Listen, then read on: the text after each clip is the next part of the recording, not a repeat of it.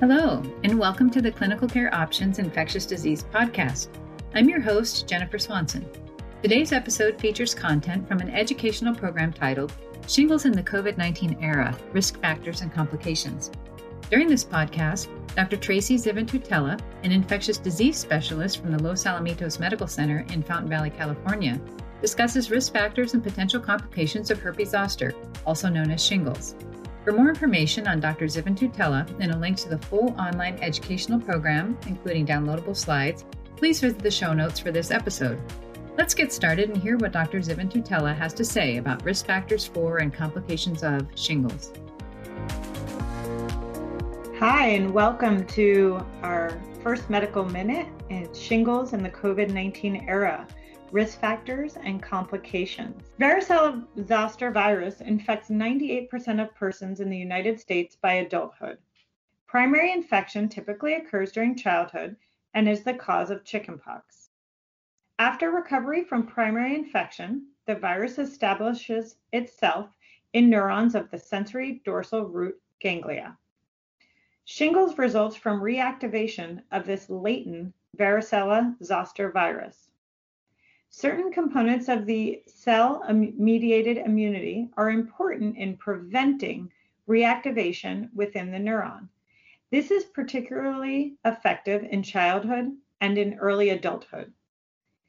Periodic exogenous immune boosting may occur by exposure to people with chickenpox, although this boosting effect is less common now since the chickenpox vaccine was initiated. Roughly one in three US individuals will develop shingles in their lifetime, mostly only one time. The most common complication is postherpetic neuralgia. The, this risk also increases with age. It's more common in those greater than 50.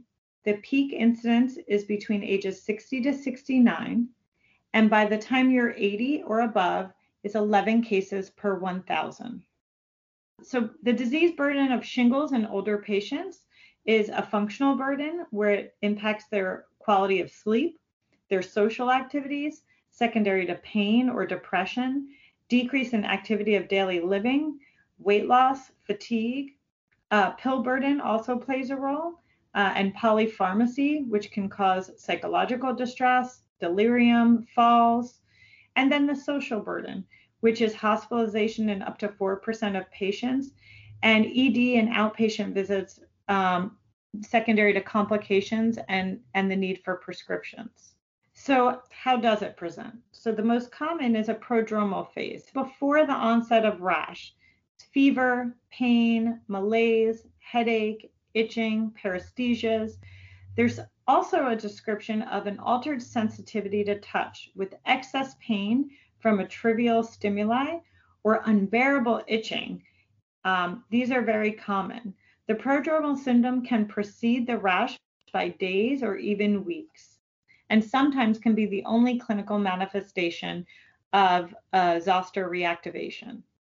In the early active phase, the rash presents along a dermatome. It's usually unilateral, painful vesicles limited to a single dermatome. Occasionally, they can cross the midline, especially on the back. The characteristic lesions are an erythematous maculopapular lesion, usually appearing more proximal on the body. Most lesions are healed within two to four weeks and sometimes leave scarring or pigment, pigmentation changes. Shingles rates have been increasing in the United States over a long period of time, and the reasons for it are unclear. This trend continues among younger and middle aged adults. However, since 2008, the rates among older adults have been plateauing. The complications of shingles in older adults go beyond neuralgia. Secondary bacterial infections, including cellulitis and sepsis, acute retinal necrosis leading to blindness, aseptic meningitis or encephalitis, cranial and peripheral nerve palsies, spinal cord involvement uh, with acute urinary retention or urinary or bowel dysfunction, along with postherpetic neuralgia.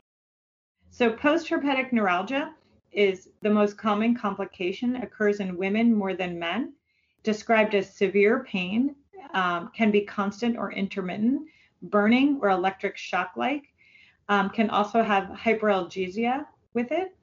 80% of cases occur in those patients who are over the age of 50. An aging immune system can lead to reactivation of latent varicella zoster. We know that the decline of the immune system function, also known as the immunosenescence, results in decreased humoral and cell mediated immunity. Immunosenescence is associated with increased severity and sequelae of viral and bacterial infections. Presence of comorbidities and the complex interconnectedness of organ systems exacerbates the risk of complications from shingles. Other chronic diseases such as COPD, high blood pressure, diabetes, renal failure also play a role.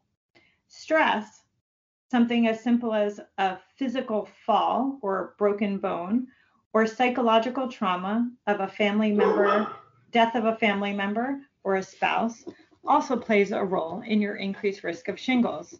If 50% of those unvaccinated over the age of 85 years of age will absolutely be affected. Lisa is a 74 year old female with COPD. She was diagnosed with this in 2015. She has been maintained on 10 milligrams of prednisone. She also has a history of diabetes, hypertension, and hyperlipidemia. She had an episode of herpes zoster, one month ago. She follows up with you and asks whether she still needs the new shingles vaccines since she had the Zostavax six years ago. So, what risk factors does Lisa have for recurrent shingles and related complications? So, she's 74 year old female, just as a reminder, with COPD. She's on 10 milligrams of prednisone. She has diabetes, high blood pressure, hyperlipidemia. She did have shingles a month prior and she did have the Zostavax vaccine six years ago. So her risk factors are her age, her COPD, her diabetes, and her use of steroids. Thank you for your time and attention, and I hope this helps you assess risk factors for shingles in your patients. Thank you very much to Dr. Zivin Tutela and to our listeners for joining in. As a reminder, to view the full educational program about shingles in the COVID 19 era, click on the link in the show notes. And please check back regularly for more episodes on infectious disease topics. Thank you and have a wonderful day.